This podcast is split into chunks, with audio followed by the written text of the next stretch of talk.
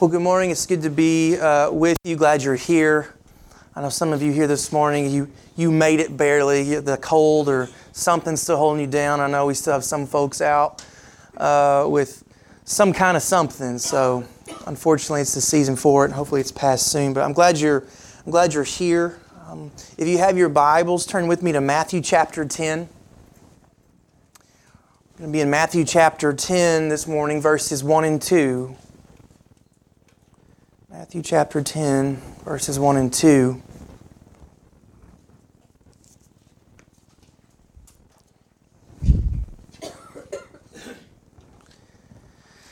Matthew goes on to say, And he called to him his twelve disciples and gave them authority over unclean spirits to cast them out and to heal every disease and every affliction. And the names of the 12 apostles are these first Simon, who is called Peter, and Andrew, his brother. I am no uh, artist. It's always amazing to me when you see someone who can look at someone's face and they can sketch, you know, a very accurate representation of that face. You know, and you look like the Renaissance period and all those beautiful oil paintings and looks so real. That, that's so amazing that God's given some people that gift. Uh, and you think about uh, the Mona Lisa, that painting uh, throughout the centuries continues to be very popular. I think it's, it's popular because it's enigmatic. No one knows what was he doing there? Why is she smirking? That's always the question is what's the smirk? Uh, but sometimes you look at it and you don't see the smirk. She looks serious and then you see it again. So it really is a work of art in what he was able to capture uh, in her expression. That's really when you see art that's amazing, is something there has been captured uh, when your eyes behold it. And I want you this morning to think about your Christian discipleship in the same way. Um, if it was captured in a portrait, what would your Christian discipleship look like really? Not what do you think it should look like, but what does it look like? What does your following Jesus look like? Uh, what should be there? What's not there? Right? So if it's a portrait and it needs to be what it needs to be to look like what it's supposed to look like, the question is your life, does it look like Jesus? Maybe, uh, maybe not. But what I want us to see this morning um, is the call that Christ placed, the call of discipleship. He places on each one of us what He expects the portrait of that discipleship, and then can I hold my life up against that and say, does it, does it look similar? Is what's supposed to be there, there? So again, it says He calls the 12 to Himself there in verse 1 gives them authority over unclean spirits to cast them out and to heal every disease and every affliction. So if you flash back to chapter 9 where we ended, remember Jesus. Jesus is unique. Remember we said that a couple weeks ago. Nobody's like Jesus. Nobody can teach like Jesus. Nobody can preach like Jesus. Nobody can heal like Jesus. And so we think what the world needs is more Jesus. But Jesus does this outrageous thing. He says, so here's what we got to do. We got to send out more laborers into the harvest. We got to send out more people like you. So Jesus is sticking with his strategy for seeing the kingdom of heaven made manifest among men, and it's to send out laborers despite Jesus' apparent perfections and despite all of the disciples' apparent imperfections. So, what we get here in the list of the 12 um, are portraits, if you will, of incredibly normal, uh, incredibly common, um, simple, regular folks. That's who we have in this list. But here we have the Lord's workers. We have the Lord's instruments. We have Jesus' very own disciples. And to these disciples, he gives for the first time, as we've been wading through Matthew, this is the first time Jesus says, All the power and authority I have to heal, and to cast out demons, I'm giving that to you. Despite their insufficiencies, Matthew says Jesus called them. It means summoned. He summoned these men to himself to do the great work of the kingdom. And Jesus gave these men everything they needed. He equipped them for it. They had no lack in the calling. None of them were qualified, but each were called. So, what I want to do this morning is kind of the best we can with Scripture, try to paint a, a, a word portrait, if you will, of who these men were, these not so qualified disciples. And the reason why I think it's worth doing is not because any of these men are worth looking at, they're not. None of these men have something innate in them worth admiring, they don't. But what I believe is this when we look at their imperfect lives, what we see is God at work doing something greater. We see Christ at work making them and growing them and doing something in them they could never do. And in seeing their lack, perhaps we will see Christ's plenty as a means to the requirements of discipleship. So, first thing I want us to see here is this if we're called to be disciples, it requires great faith and courage to follow. I'm going to follow Jesus. One of the requirements is great faith and courage to follow. Verse 2, it says the, the names of the 12, 12 apostles are these. First, Simon, who is called Peter, and Andrew, his brother. Now, notice that word apostle is the first time in the New Testament, in the Gospels, when the word apostle is used. So it's daunting enough that Jesus said, hey, you know, you got to be a disciple of Jesus, but these men were apostles. An apostle was that unique office. It was someone, 12 of them, they were very close to Jesus. They had direct access to Jesus. Uh, they were given special authority uh, to teach and to preach, to lay the foundation of the church. In the New Testament, uh, many of them would pen uh, scripture that we use. The Apostle John says, What we have heard and learned from Jesus, we pass on to you. Paul says in 1 Corinthians, he gave us first the apostles and then prophets and evangelists and teachers. So, really, the work of, of the apostolic office way back in Acts is foundational for the church that you and I have been for the last 2,000 years. So, this list is not just disciples, big deal. We're looking at Jesus taking these men and calling them to the elite office of apostle. So, if they're going to be in this elite office, what's the qualification for Peter and Andrew? Well, here's the qualification they were from Galilee, they were Jews, and they were fishermen.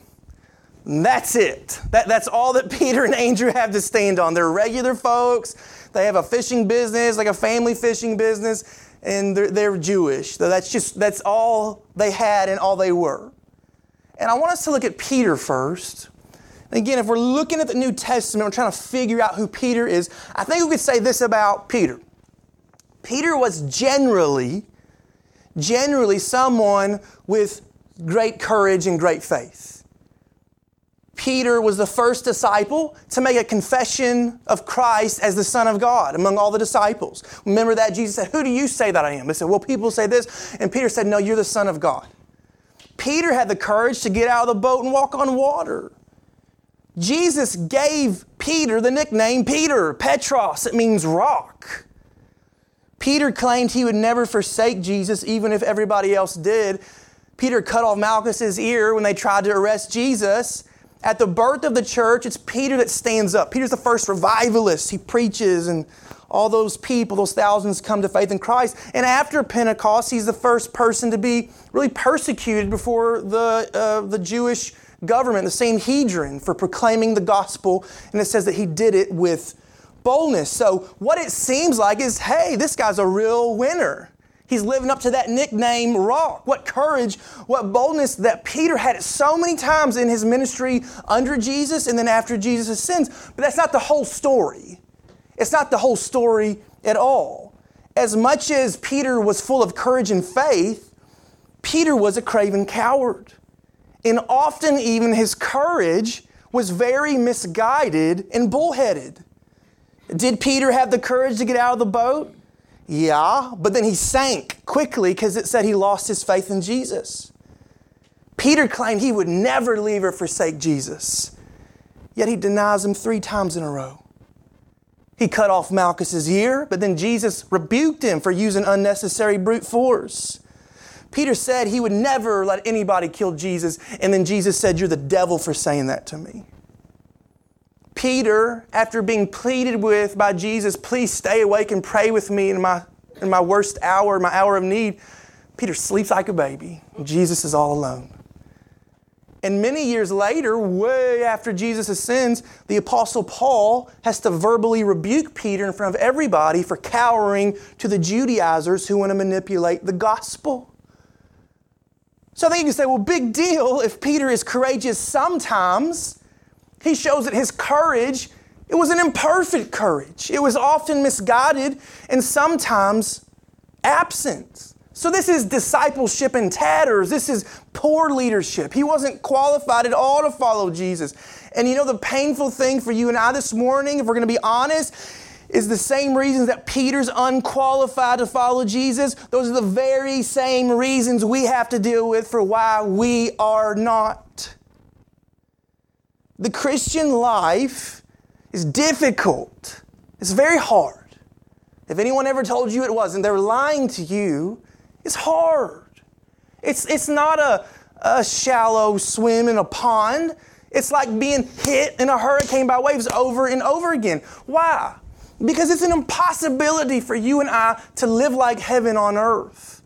We cannot do it, it's not in us. Peter failed because Peter was a failure. The temptation to, to, to self preserve, it was too great, and so he denied Christ.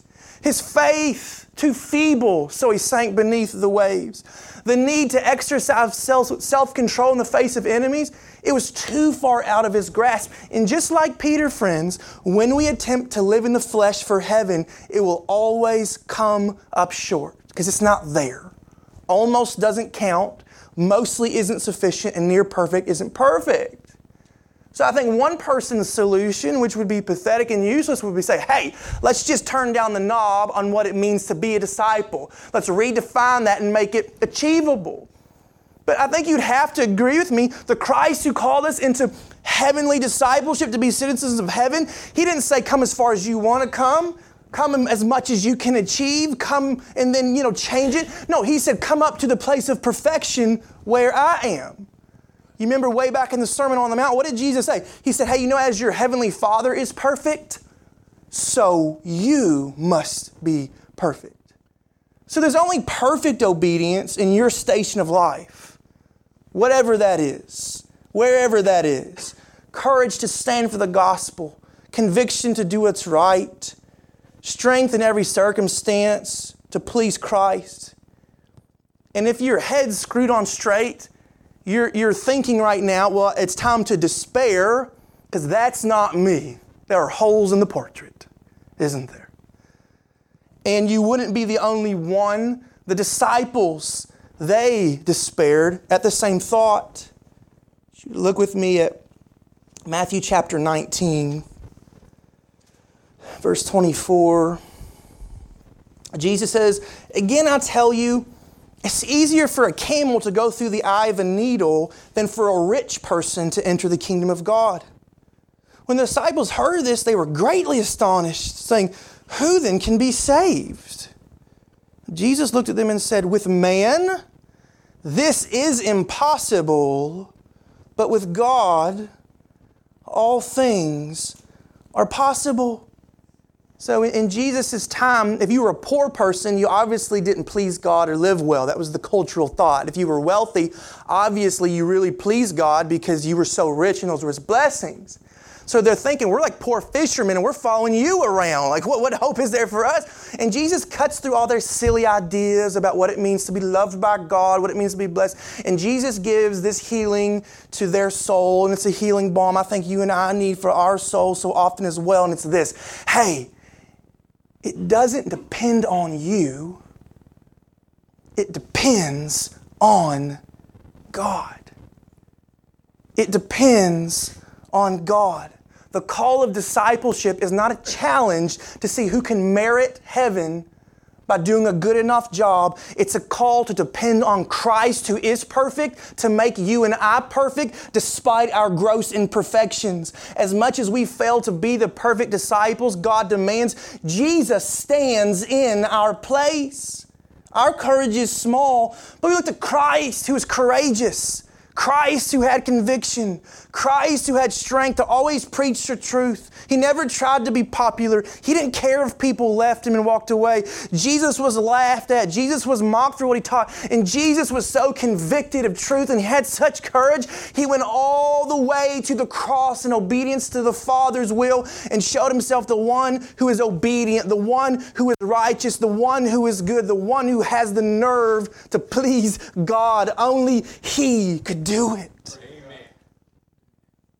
So, the great call of Christian discipleship then is not to try it in the power of your flesh. You're imperfect, but come in faith and receive the one who is, is perfect. The Hebrew writer says, if you're going to come to God, you must draw near in faith. And he also says, those who draw near in faith will be made perfect. So if I come to Christ in faith, who He is in His perfection, the promise is He will make me perfect. The Hebrew writer says those who don't draw near in faith cannot please God. So your faith, your willingness to just say, Jesus, I can't do it, only you can do it, that's your power to do it. That's why Peter, that courage deficient fisherman, took up the call depended on Christ? Do you depend on Christ the same way? I, I hope that's music to your soul. I hope that's a sweet taste in your mouth. That when we come by faith, Jesus is powerful. His blood to forgive us and wash us clean and to keep us going on until we reach the very end. And you know, I just need to I need to learn that personally. I need to relearn that. I can make it about so many things, certainly being in ministry, and I'm just doing, doing, doing. I need to just stop. You know that only this Jesus, He's lived up to God's standard, and He's my power, and He's my courage, and He is my conviction alone. You know, I remember reading systematic theology book way back in Bible college, and things this thick. There's one thing that always stuck out to me that the author said. He's, he said, Why is it faith? Why is it faith we need? Why that virtue? Why not love? Why not hope? Why not humility? All the things that God could have called us to. And it's this He says, because faith is that one attitude of the heart that is the exact opposite of depending on ourselves. That's why. It's, it's the only attitude of the heart that's the exact opposite of depending on ourselves.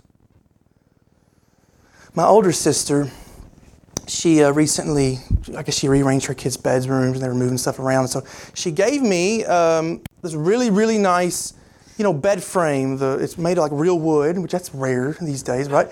So, you know, the headboard and the, the footboard is real wood, really pretty. But the, the mattress that came with it is like the shell of a mattress. It, you, lay, you lay on it and you go straight to the, uh, to the box spring, you know? And it's just like match or headboard, nothing, foot, footboard. I mean, our kids use it and they don't care. They don't know yet, so it's okay. but I, am afraid that, that that oftentimes it's a really accurate picture of a lot of people's Christian discipleship. Like, man, I got saved. That's awesome. I know I'm going to heaven someday. That's cool. But I don't know what I'm supposed to be doing in the middle there. It's just like this slump that doesn't exist. And, and I think what it's supposed to look like is a life lived with a lot of faith because I have a lot of faith in the one who is courageous to work in and through me to do what he wants. So when, when the Christian life is exhausting or boring, it's because we're trying to do it in the flesh. I can't love God in my flesh. It's got to be in faith. It's trusting in Jesus that I have power. I've just got the spiritual energy to live for Him, friends. So I just want to turn us towards Christ this morning. I want us to see the portrait of Christ and be empowered in the Spirit that that's who I need to do all God's will. Do you have the moral fortitude to always do right? Do you have the courage to stand for the whole counsel of God's Word? Do you have strength of faith, faith to trust God without fail? No. No, you don't. But let me say to you, when you come to Christ, you're made perfect in Him, and He is your righteousness, and He is your goodness before the Father. Yeah. So I just want to have a humble confidence in the Lord who is there. Well, verse 2 says, first, this apostle Peter, but then it talks about his brother Andrew. Andrew, his brother. And what can be said about Andrew uh, from the whole counsel of God's Word Not a lot, to be honest with you. Scriptural testimony is lacking in what this man's life looked like. To put it in perspective, the Bible mentions Peter over 150 times. Andrew's mentioned 12.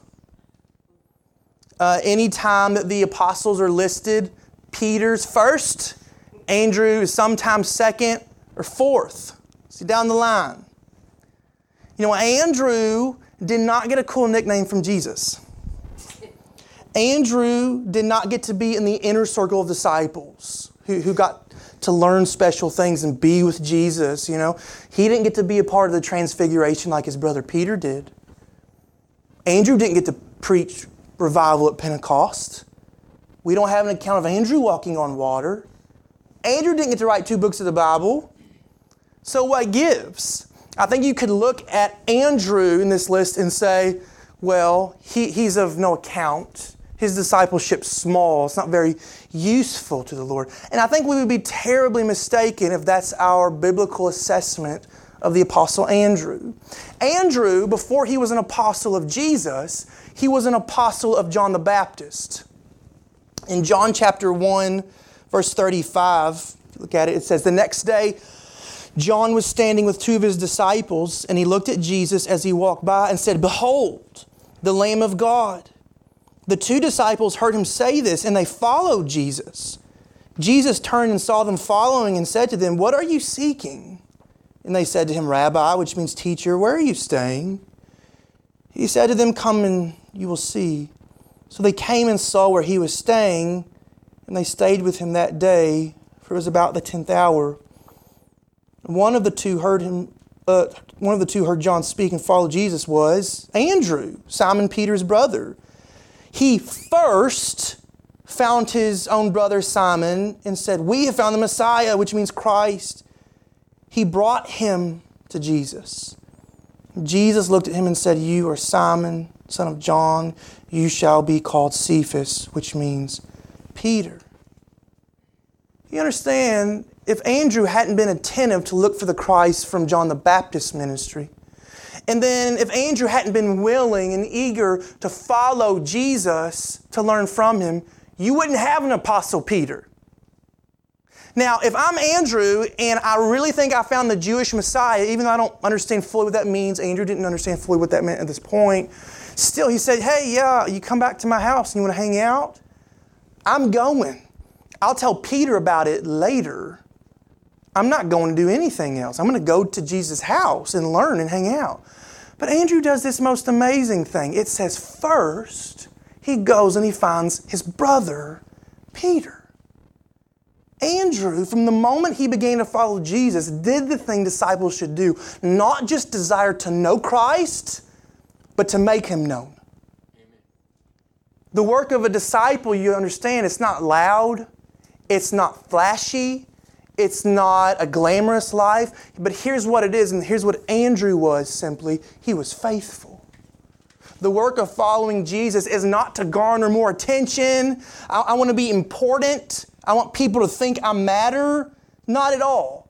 The work of following Jesus is to know Him and point other people to Him. That's good discipleship. And friends, it's so often slow and often it's very invisible work, but it's the work that counts for the kingdom. It's much like farming. I don't think I could make it as a farmer. I don't think I could cut it. My hands are too soft. I couldn't do it.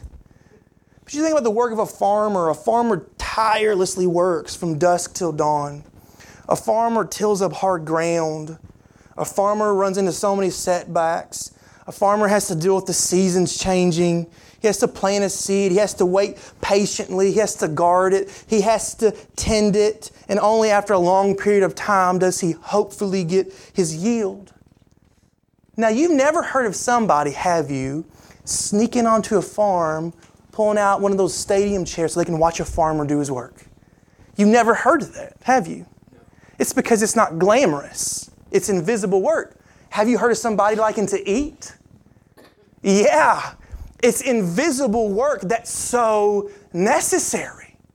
And friends, you can view the kingdom of heaven in the very same way. As parents, Chase was talking about what it means to be a godly parent. Bedtime. It's so tempting, just like get in your bed, go to sleep, bye, right?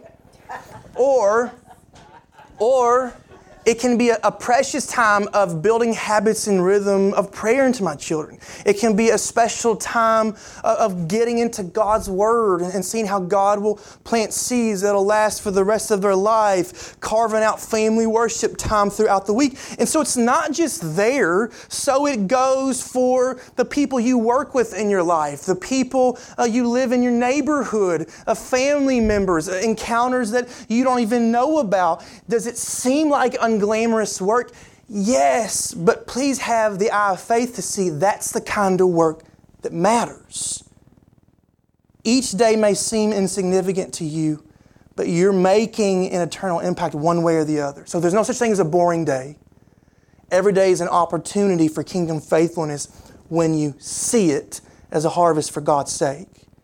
What's Paul say in Romans 12? It's a very popular verse, Romans 12, 1.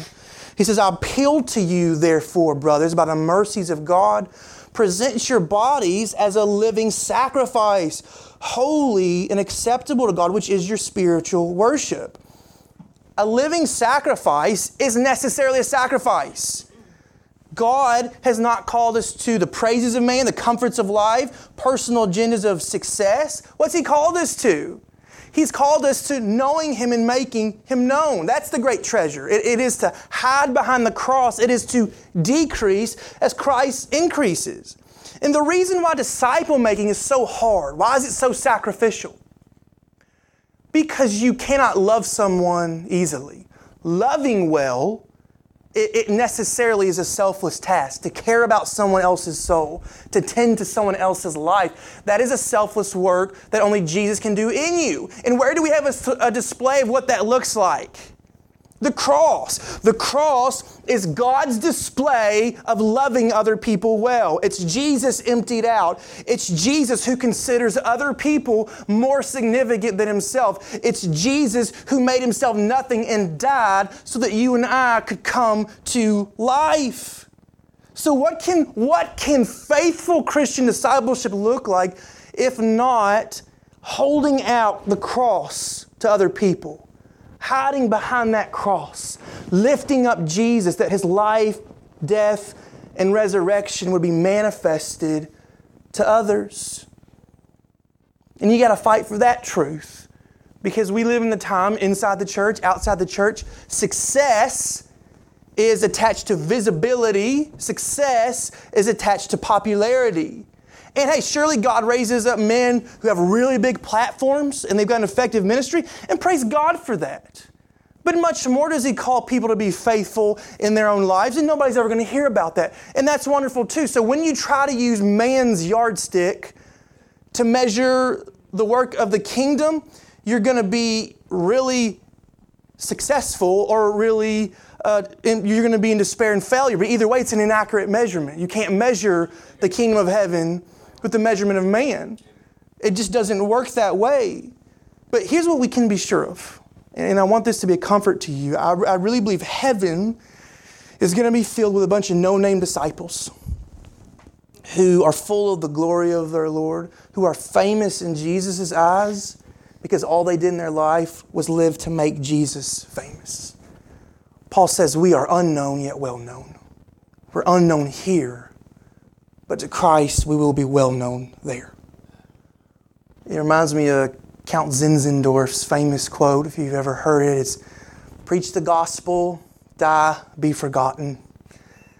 That's a good creed for a disciple to live by. Preach the gospel, die, be forgotten. That's the aim of the disciple. I was watching a documentary the other night of all things on bridges in America. And uh, yeah, I know, it's real exciting. But the point that the uh, narrator was making was this bridges, um, you don't see them because they're so ubiquitous, they're everywhere. And because they're everywhere, they're just inconspicuous. We don't notice bridges. You, you're not amazed when you go over a bridge. I went over a bridge last night over the Tennessee River, and it's just it's a part of life to get you where you need to go. Um, Jessica and I, a couple years ago, went to Washington, D.C., and I remember we went and saw the Lincoln Memorial. I don't know if you've ever gone, but it's like you go up all those steps, and you get to the top, and it's like, oh, there's a really big statue of Lincoln. Can we go eat now? I mean, that's, that's like great, great, you know. You go all that way for that. I would rather be a bridge, something that isn't outwardly beautiful or worth looking at, but I'm useful to God's kingdom and getting people to Him than maybe something that looks flashy, something that looks and feels important, but doesn't make an eternal impact. Are you a parent? Are you a teacher?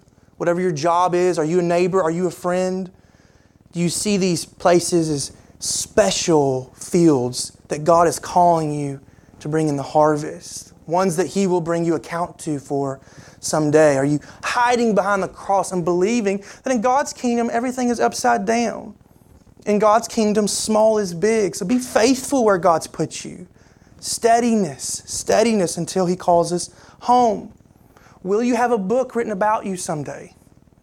Probably not. I mean, you could. I'm not trying to discourage it. But can you know the King of Kings and Lord of Lords? Absolutely, you can. And He wants to know you. And don't take either to what I'm saying is you can be one of the big courageous people like Peter, or you can be, you know, quiet like Andrew.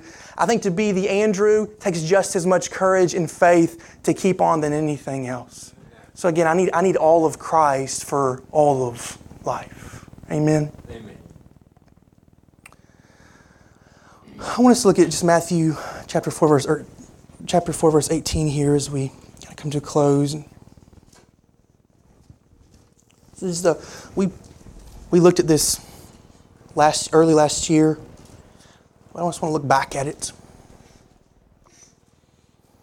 And it's just we have this account here of Jesus coming upon Peter and, and Andrew. And it says, walking by the Sea of Galilee, he saw two brothers Simon, who was called Peter, and Andrew, his brother, casting a net into the sea, for they were fishermen. And he said to them, Follow me. I want you to see these three words here. He says, I will make. He says, Follow me, and I will make you fishers of men. Are you and I feeble and faulty? Absolutely. Don't, don't try to cover it up. Are we oftentimes inconsistent and selfish? Oh, yes, we are. If our merit is taken into account, friend, you and I, we are done for. None can take up or complete the call. But praise God, it doesn't depend on us, it just depends on Jesus. The call of discipleship is accompanied by the grace to take it up and make it to completion because Jesus is courageous in your place. Jesus is consistent and Jesus is faithful in our place. Friends, He said, I will do it. Jesus said, I will do it. Do you believe him? Do you believe it? That when Jesus said, You will have no lack, he meant, You will have no lack. You will have plenty. And the plenty is Christ himself. But I want to say this to you true belief is always followed by real obedience. And real obedience always stems from true belief. If we believe that, we're not going to sit back and say, Great, I can just do what I want and God's going to forgive me nor are we going to have anxiety and fear about reaching too thin. We're just going to go enjoy because I know as I'm going and I don't understand and God's power and His mystery and His sovereignty, how it works, all I know is Jesus said, just follow me and be faithful. And despite your failures and despite what you don't understand, if you truly look at Christ and you see Him as life itself and you believe in Him, He will be your power, He will be your goodness, He will be your food, He will be your drink, He will be enough for you along the way. And as much as Christ is enough for us, us now. Oh, how He will satisfy us when we see Him face to face someday. Friend, if you've got the call, follow Christ's promises by His own work on the cross. You will make it to the end. Nothing should give you courage. Nothing should give you passion. Nothing should give you a desire to die to yourself and live in Christ than those blessed words from Jesus to you. Do you believe those words? Have you taken up that call? then let us live by grace and run till we reach the very end. Let's pray.